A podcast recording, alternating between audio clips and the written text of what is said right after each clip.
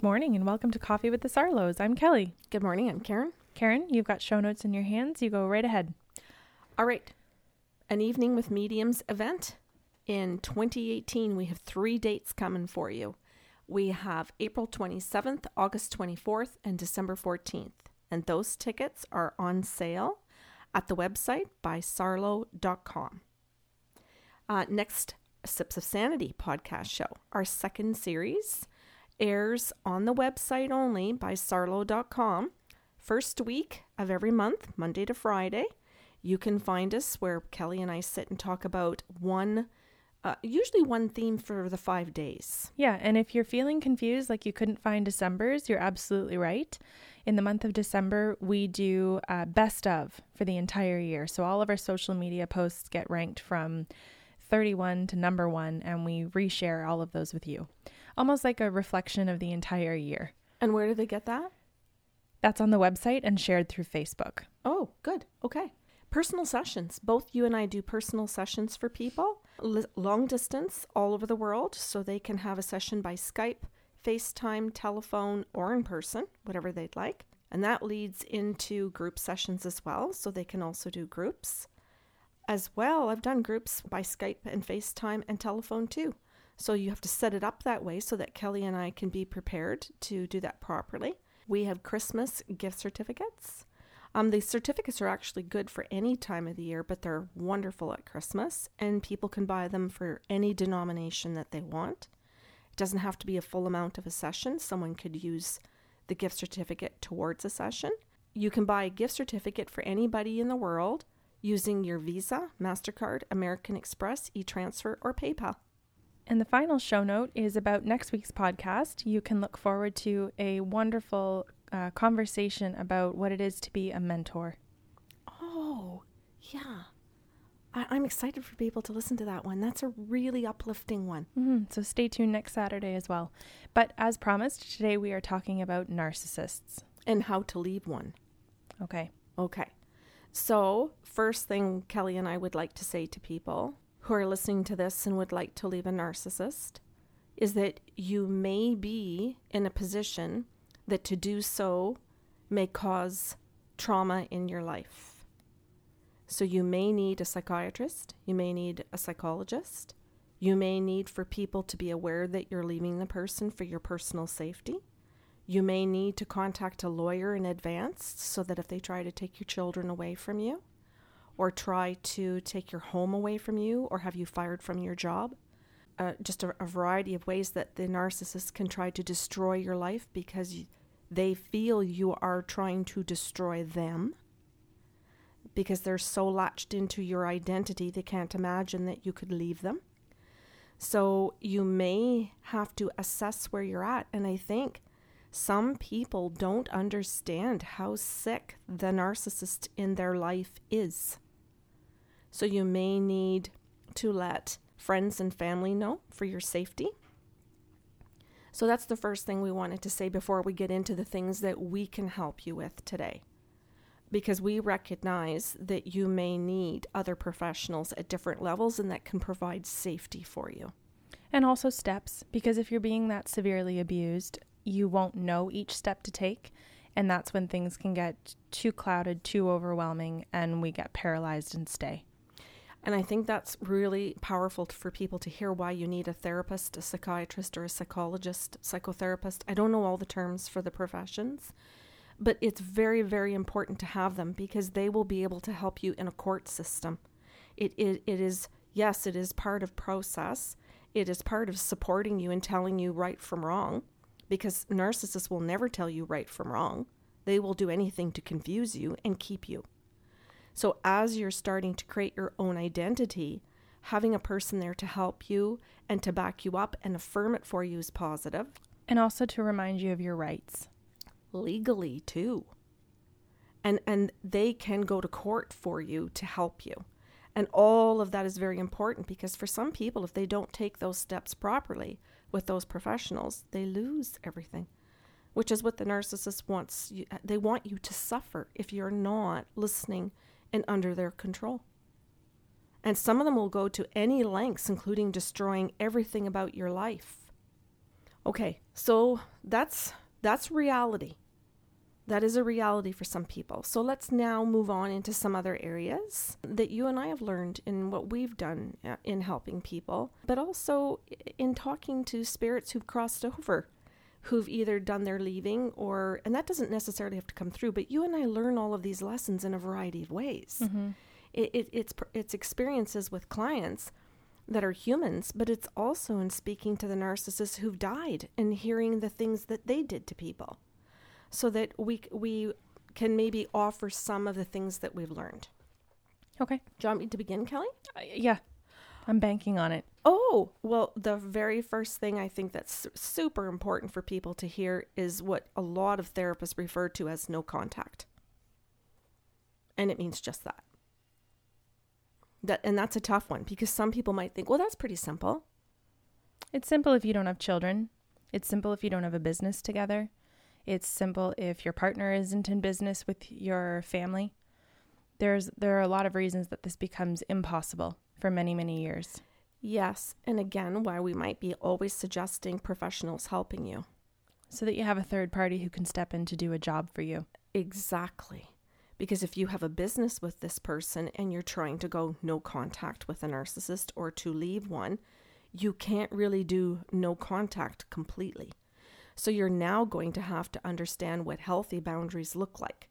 And if you've been with a narcissist, I guarantee you don't know them. Because that's one of the things they do is they teach you to let people cross all of your boundaries. And in particular, them. So, we're going to have to split up no contact, I think, in two different ways, Kelly. Mm-hmm. Because no contact for people who can't do it is going to look a whole lot different than the person who can detach themselves from the narcissist. I, I like to say third party contact.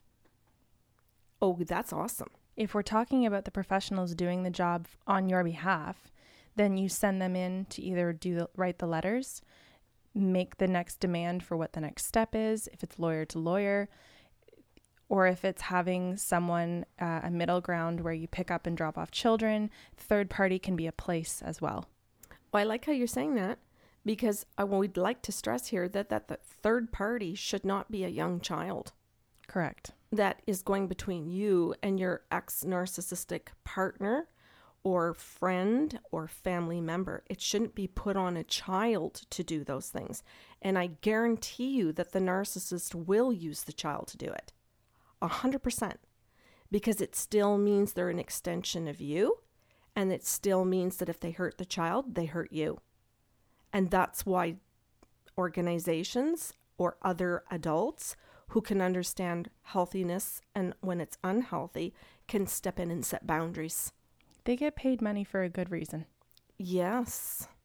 And sometimes family members can do that in a healthy way, and sometimes they truly can't. They get clouded in their opinions they get clouded in their hurt and their pain, their desire to be liked. Yeah. Their own people pleasing issues or their own narcissistic behaviors. And so sometimes you can end up getting bullied by two narcissists instead of one. Mm-hmm. That's kind of a key for some people to hear because that's going to be a shit ton of pain. And we're trying to get you out of it. So to refer you to the professionals is to get you out of your pain. If you refuse to do that, you really have to take a close look at yourself as to why you're staying in your pain by your own choice. And that's where family members are going to become very frustrated with you. Mm-hmm. And you end up losing your support system over time. Yes. People get tired of supporting you to leave abuse and watching you go back into it because they know that their words either aren't enough that their support isn't enough and that at this point you're now aware of it if you're talking about it but you're you're choosing it consciously. Mhm. Can we step back for a moment because we launched right into how to leave a narcissist but at no point have we addressed what a narcissist is. Oh, absolutely. So we're talking about abuse, which is very generalized because there are many, many forms of abuse, and you and I can engage in them on a daily basis in very tiny ways, but not be an overall abusive person, right? There, mm-hmm. there are some small things that can snowball into a personality of abuse. And we want to focus on the actual overall narcissist person. So, can we break that down and differentiate between instances of abuse and then also the personality? I'll try. Are you asking me to start explaining what a narcissist is? Yes. Okay. Because for some people, if this is the first podcast that they're listening to, yeah. this may be the first time they're hearing the term. Okay. This may be where they haven't listened to Patricia Evans talk about an um, irrational people who live in a reality of abuse. Right. They don't know or understand an extension of someone else. Well, then maybe this is also a good time to point out some of those people like Patricia Evans, Susan Forward, Robin Stern, Beverly Engel, Nina Brown. Nina Brown is a tremendously brilliant author who writes many books about narcissism, children of the self absorbed. And so there you go, narcissist meaning self absorbed. So narcissists come in different sizes and shapes in the way that they behave and look too. That's why we're suggesting so many authors and books. There isn't one type of narcissist. You can have a nar- one kind that's just blatant. It might be the one that you see most on TV, where everything is about them.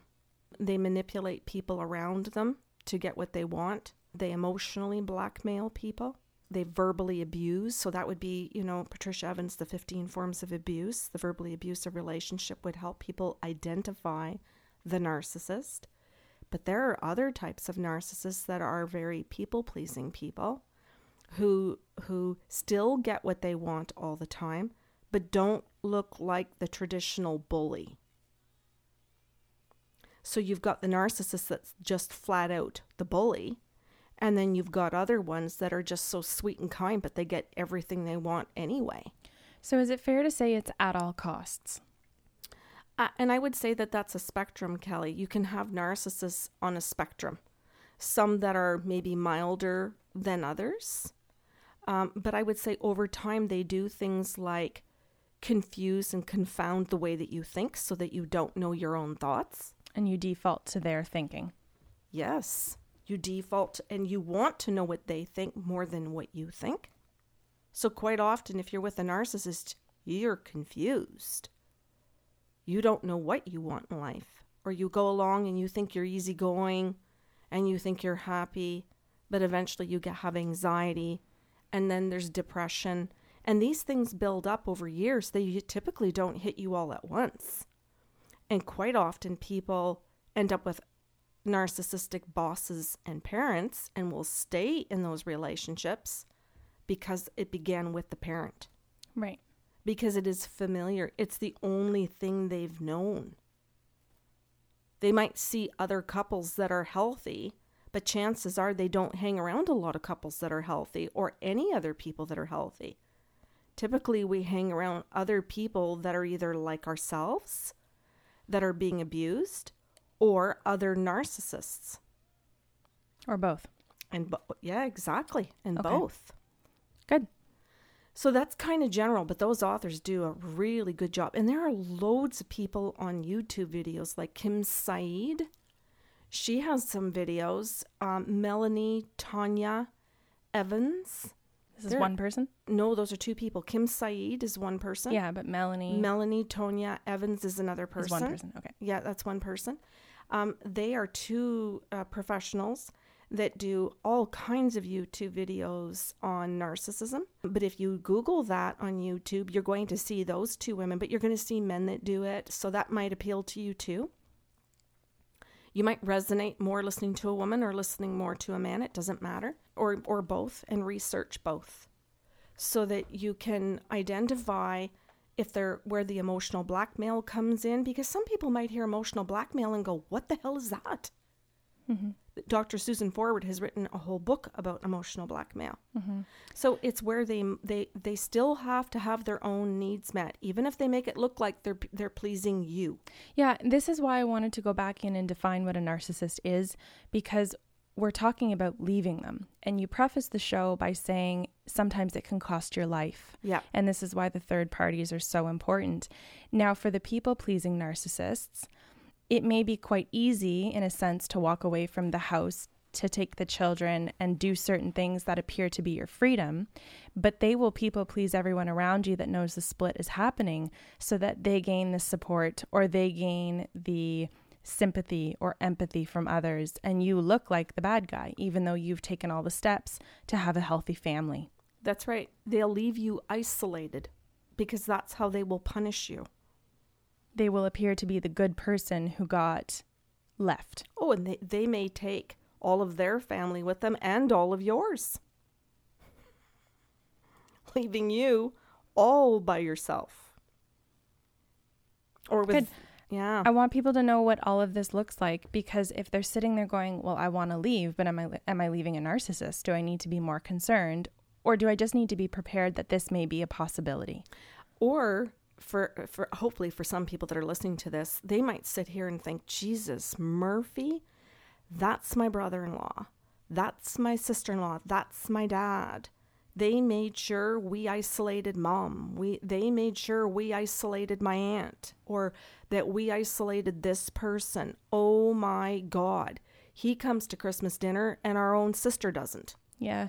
I think too it's important for people, especially who have already done the leaving, who have who have worked their way through this, to understand that you can still be sitting in PTSD from this experience from the people pleaser narcissist and also from the overtly abusive narcissist. And and the, the people pleasing narcissist is the most difficult to deal with because it's so challenging for people to see it because they see the person as so kind and good and they may be not even talking badly about you in a direct way.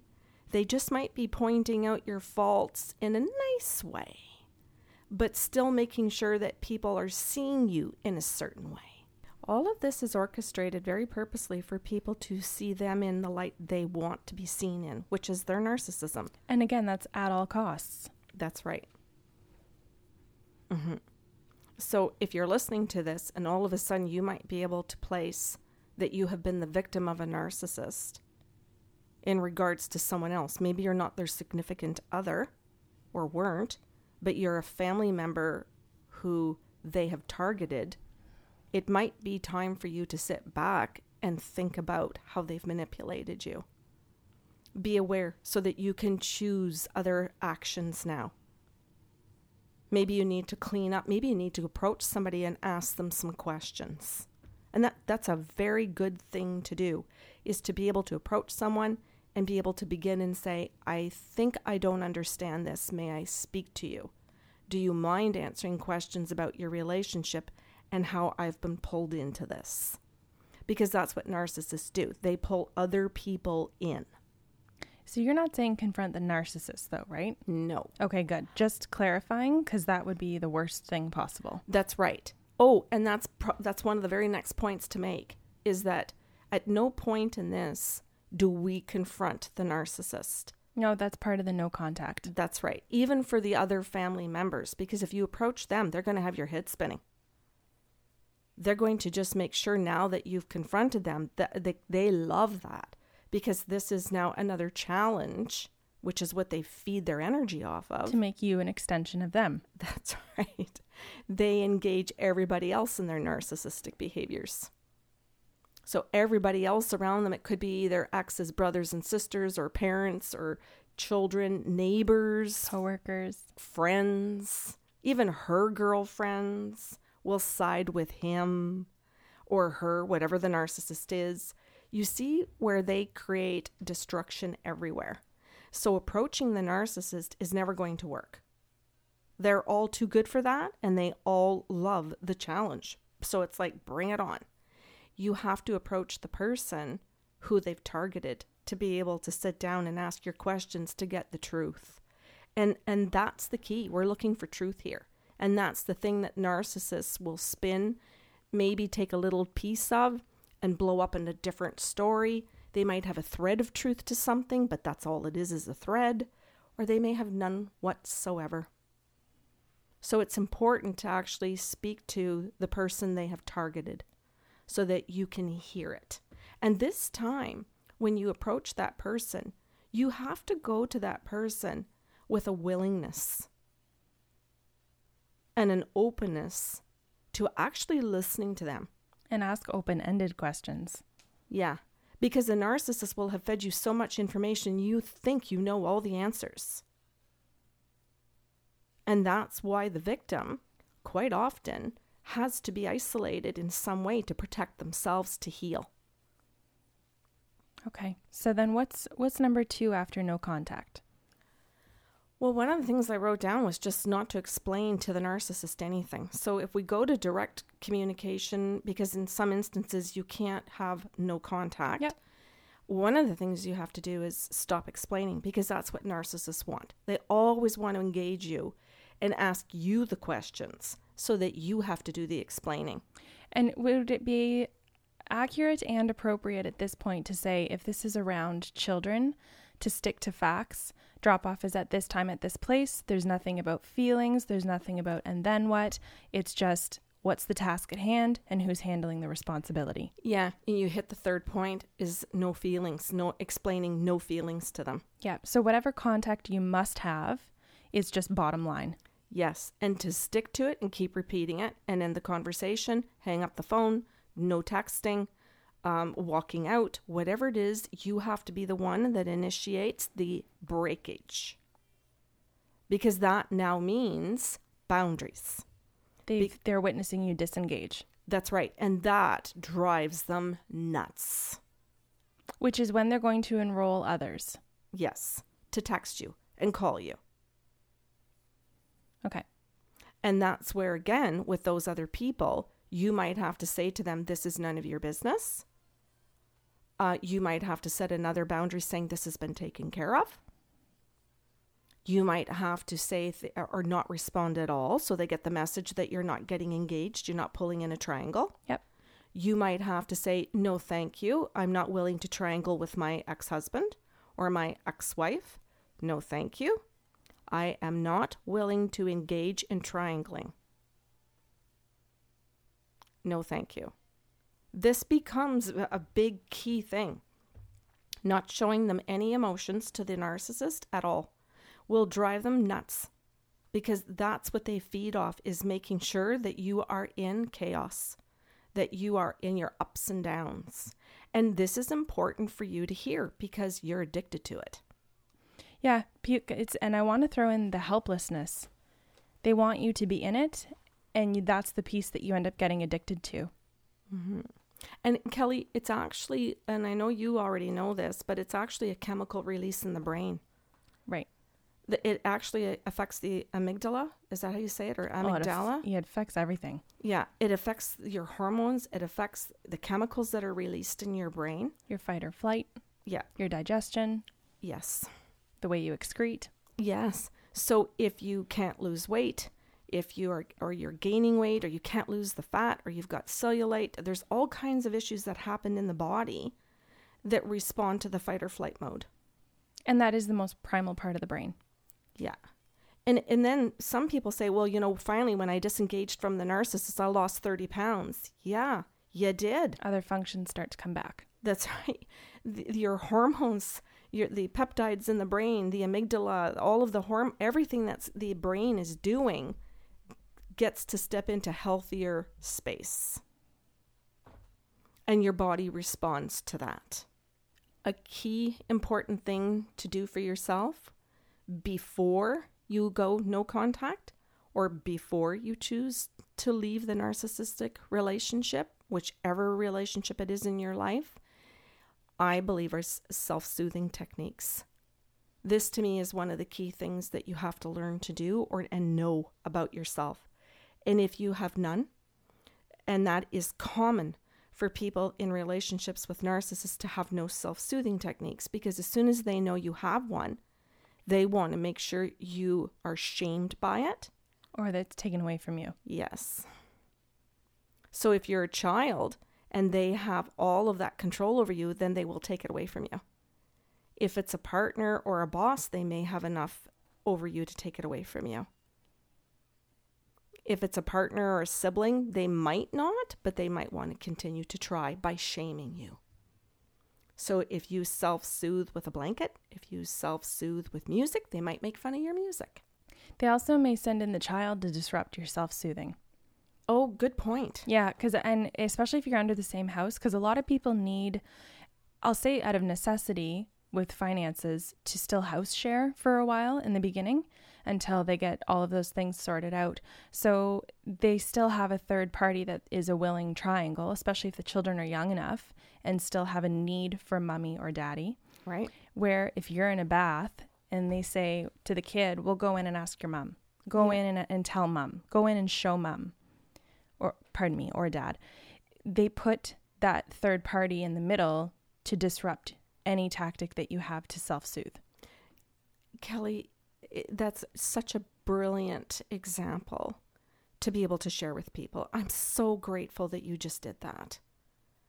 Because some people think they're in a happy, healthy marriage and their spouses are doing that to them, not realizing it's narcissistic behavior. I see this, and, and I won't say it's everyone. I just want to preface this.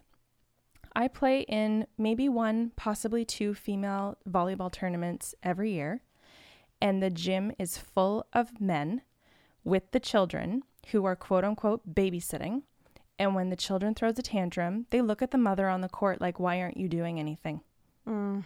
why can't you come soothe your child Mm-hmm. and that's the taking away the self-soothing or the um the self-love activity to Of say the mom. of the mom Mhm. yep so they've taken their time out of the day they've said to the the father you need to watch the kids today i've got an activity the parent shows up where they're doing the self-soothing or the self-love activity and says you should be handling your child Mm-hmm.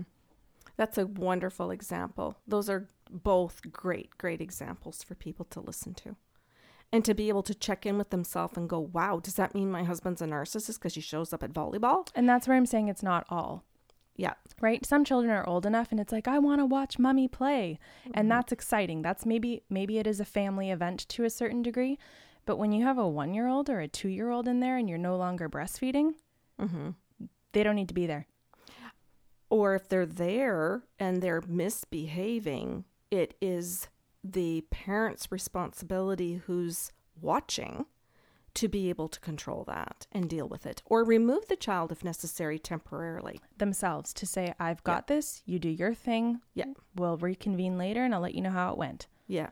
I think that happens to parents too, uh, sometimes like in work environments where the other parent shows up with the child and or even working in the home environment where you have a home office or a home business where you go into your home office to work and the children or the dog or whatever's coming in because the other parent has opened the door and said as you mentioned earlier, go in and ask or raise enough hell on the other side of the door and I won't do anything to help you so that it will disrupt them.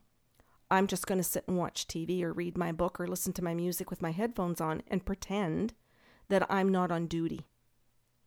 That I'm not that I'm not available as the parent. You've mm-hmm. already said you've gone to work for the day and I don't give a shit. That is narcissism. okay That is when you have a per- a parent, one person, saying, "It's here in this relationship, and if we don't deal with it now, it's going to escalate in five years, ten years, thirty years, fifty years." It's enough to talk about immediately, because that's what patterns and cycles are all about.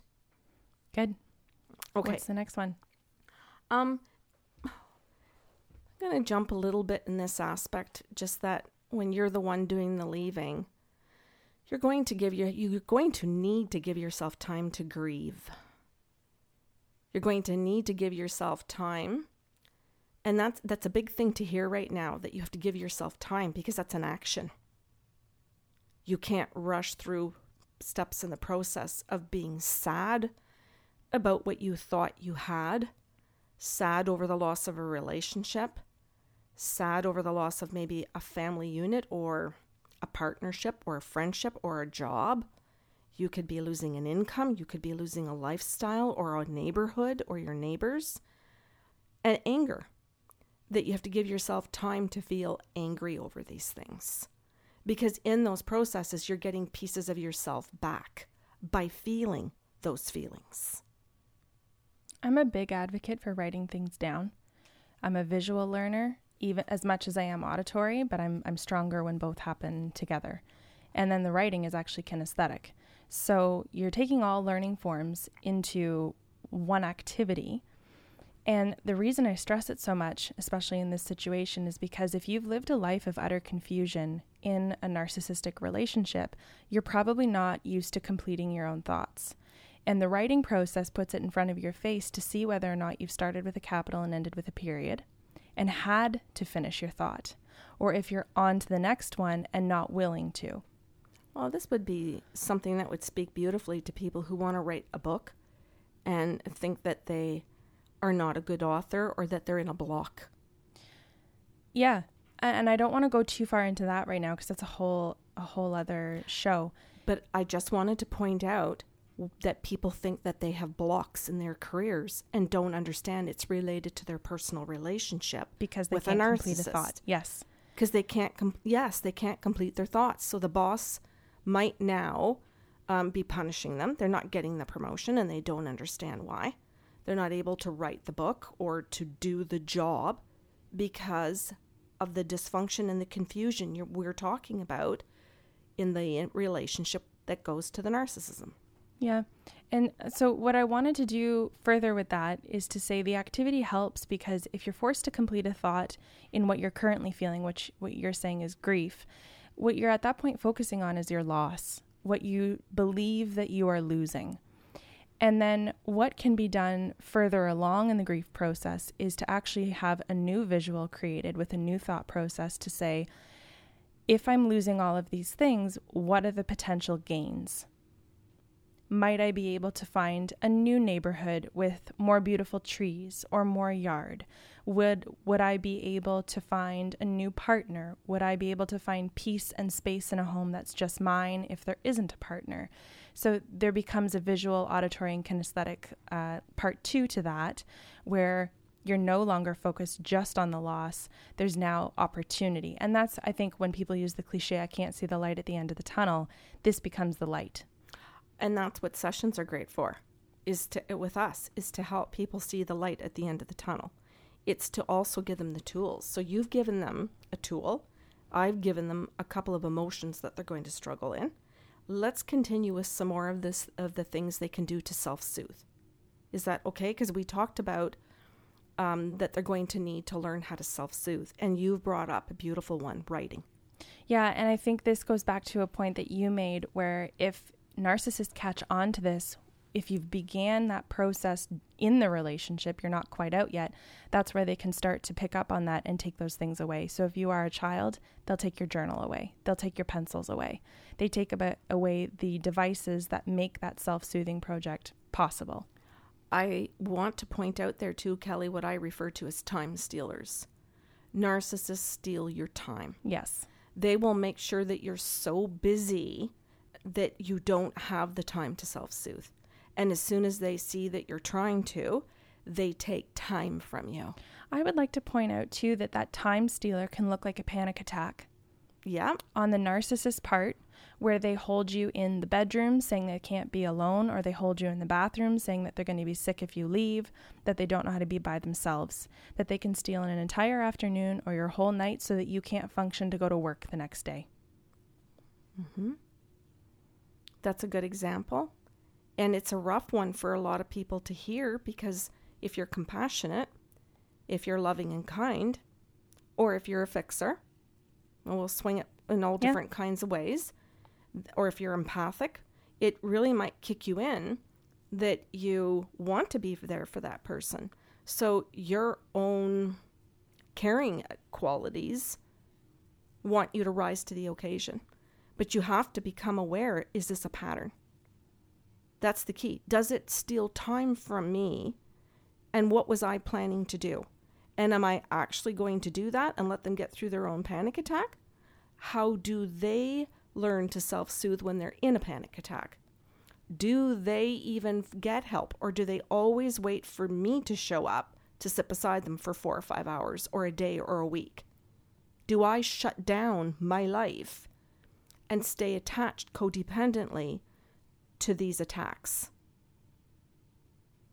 You know you're in trouble with a narcissist when it becomes routine or when you're giving up your life. i think time stealer was a great great term Yeah. Thank you. The spirit world gave me that. They were the ones that showed me that in a in a session with medium where a person who had crossed over, a man that came through said I was a time stealer. I, I stole my wife's life. I stole time from her. They stayed married their entire lives until he died. But he came through to apologize to her because he was a time stealer. A thief. Yeah. Mm-hmm. So self-soothing. It can be music.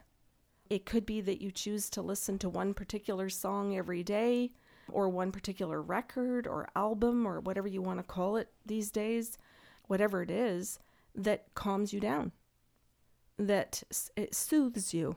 Soothes means, to me, that your emotions go from a state of anxiety to a state of peacefulness. So, what brings me from one state of emotions to another one? What activities or what thoughts or what actions do I do or what do I participate in that changes me?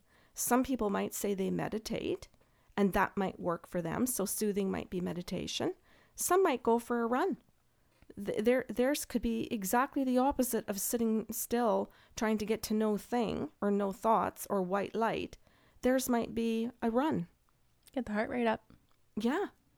Getting the brain functioning in a different way, it, eh, releasing different hormones because of physical activity. So their soothing might be a good workout in the gym. I think soothing can be elements as well. And and I'm talking about the earth elements. Earth, wind, water, fire, where you can either put your toes into soil, you can sit near water or play water on a on a speaker connecting to those elements can be something that that allows you to soothe because it's natural. I think some people can do quite well with creativity too. Soothing could be their woodworking. It could be putzing around on the car in the garage. It could be making cards, could be coloring. They're self-soothing. I think some people think self-soothing is sitting in front of a TV.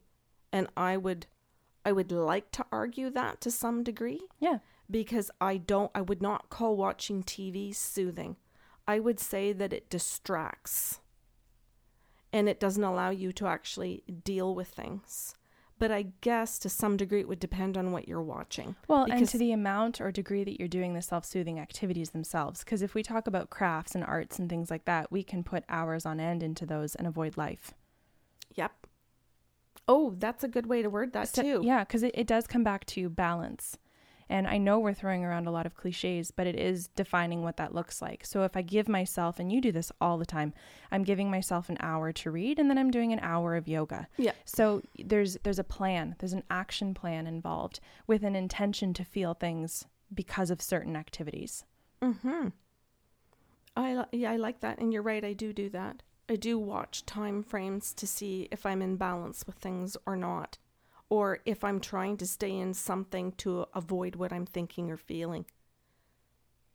Are we good with some of the self-soothing things, Kelly? Yeah, and I uh, think like, it's. Are you good with that proportion yes, for people? I think we've given enough, and I think it's still people's responsibility to figure out what it is for them. Absolutely. These were just some ideas in case people don't know what self-soothing looks like. And yeah. I we really want to stress that if you're with a person who's severely narcissistic, you may have none you literally may run from one thing to the next the kids, the job, the housework, this, that, and the next thing, and feel like you do not have a life. And that's the time stealing that we're talking about. Nobody should be feeling to that degree every single day. Yes, there are periods of time that we go through stuff like that, but we're talking about with narcissists, they steal your time and make sure that you're busy or stressed or in a drama all of the time. And then, of course, they want to take you out of the drama and bring you for dinner, or they want to give you something nice so that your brain goes into, ah, I should be grateful. Yeah. Oh, it's over. We're happy now. The fight is over. Oh, now we're going to have sex. Oh, now now I'm happy. So they bring and then boom, all of a sudden they come right at you again. When your emotions are going up and down like that, you know you're with a narcissist. They keep you in the ups and downs. But they also quite often want to re- be responsible for when you are even happy. Mm-hmm. I think it's important to note for people who may be identifying themselves in this type of relationship, realizing that they don't have self soothing techniques, that there are others who forget what self soothing is to them as well. It's not just in your case. Mm-hmm. We do get busy. We might thoroughly love our job and love our partner and get out of balance doing too much of one thing. And we still have to evaluate what we used to love, what we might like to try. I always tell people it's still a trial and error process. You might love a bath today and absolutely hate it tomorrow, but you don't just necessarily knock it off your list of self soothing. Mm-hmm. It's again trial and error of what's going to soothe you that day, that moment. Mm-hmm. And you know what? I think baths are thrown out there quite a lot, but I think there are some people that like their showers and that's self soothing Yeah. just as much as a bath. Mm-hmm. It's typically that we see on TV self soothing is the bath with the candles. Yes. A- and that might be for some people, and that might irritate the crap out of another person. And that's where I like to point out that it can be for various reasons. So, if some person doesn't like the idea of a bath because it's sitting in their own filth, maybe it never goes on their self soothing list. For myself, I love them more in the spring, summer, and fall. Mm. My skin gets too dry. So, getting into a bath in the, in the winter, it actually ends up causing me more pain. So, I have to be knowledgeable about my own body and aware that this isn't a good time to implement that self soothing activity. Mm-hmm. And I want to point out again that it's always trial and error so that the people in the narcissistic relationships don't feel that much more helpless, Mm. that much more ignorant. Because I think they're already used to the self shaming, that if they now think I don't even know what to do to soothe myself, that can be another point of keeping them in their, their low. Right. In their shame, Yes. which is something narcissists use on a daily, regular basis, It's their best tool. Yeah. Especially if they're children. At Yeah, any and age. we just talked about that. yeah. So, what was the next point that you were going to? Um, the next point I was going to make was to, and you've said it already during the session or during this um, podcast a couple of times, Kelly, but the next point really to make is to focus on your own healing instead of to focus on just what the narcissist is doing. And because, again, that's what they want. They want the focus to always be on them, whether it's good or bad. It doesn't matter. It just has to be on them. So, what is going to be required of you is to put the focus on you. And I can hear all of the the parents saying, "But what about the children?" That's fair, and that's where I think a lot of the sessions that people have had with us have been so productive is because the guides first and foremost attune to your own soul and say, "Here's what you can do for your own self." And then by extension, it helps your children in this way.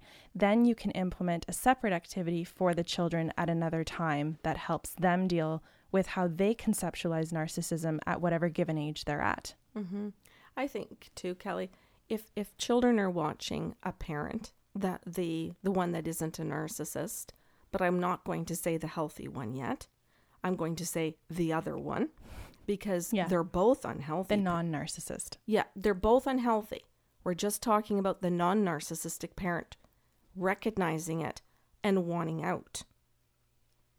If if the children of any age, even adult children, if they are watching a parent self-soothe, if they are watching a parent set healthy boundaries, if they are watching that parent grieve, if they are watching that parent go through a process, messy, all over the place, but always learning and now setting good boundaries, self respect, self soothing. Vocalizing what they're learning. Yeah. Then you now have the beginnings of one healthy parent for them to model. So when they go to do a self soothing activity, they don't feel shame. The beginnings of being a healthy parent are the best things you're giving your children at any age. Yes, because you start to help them see choice. You help them to see flexibility, adaptability, all of the universal laws that we've been talking about, and then some. You begin to model. Mm-hmm. And they get to learn that they can make mistakes. And they get to learn that they can love you as you're going through your change, which I think is something that we fear in leaving the relationship to begin with. That if I change, will anybody love me?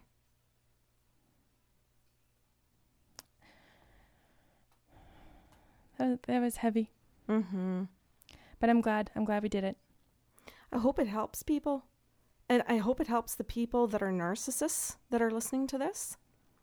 Uh, and if you are a narcissist, the very best thing that we can say to you is you absolutely, without excuse, need to pick up a phone and call a qualified psychiatrist because you're going to need someone at a high level of training to catch you constantly. And I don't know if that's a psychologist or a psychotherapist, as I said earlier. I don't know all of the qualifications. It could be a, ther- a therapist. I don't know. You're going to have to ask that person if they're properly qualified to help you with your narcissism.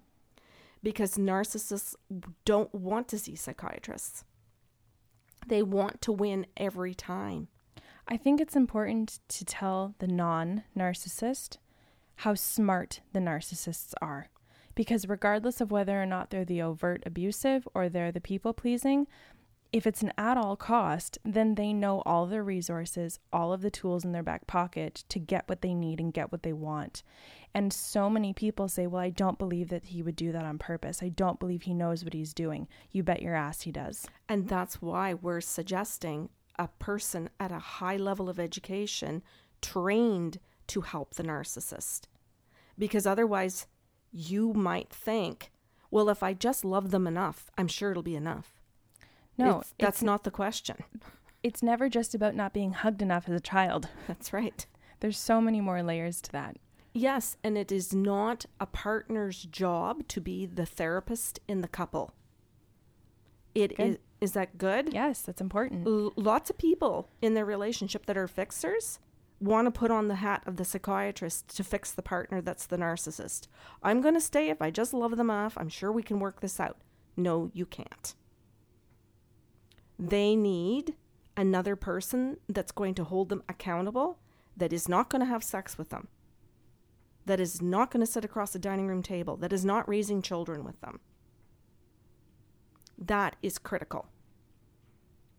And if you are a person who is attached to a narcissist, then I hope you got something out of this show today to get you on your way. And it better not have been just to withhold sex. Right. Yep. We hope that it gave you some better tools to actually get healthy. Like and I mean seriously healthy, the real healthy, not the not the bullshit kind. Okay, I'd like to end on that Karen oh, note. Oh yeah. Yeah, and, and thank you for everyone for listening. We know we advertised this uh, a week before, so hopefully you've tuned in with an intention to learn, uh, an intention to do better in whatever part of the relationship you're in, whether it's triangle or right inside it. So if you have questions or comments about today's show, we encourage you to email us at info at bysarlo.com. Otherwise, we look forward to sharing uh, next week's episode, which is about being a great mentor.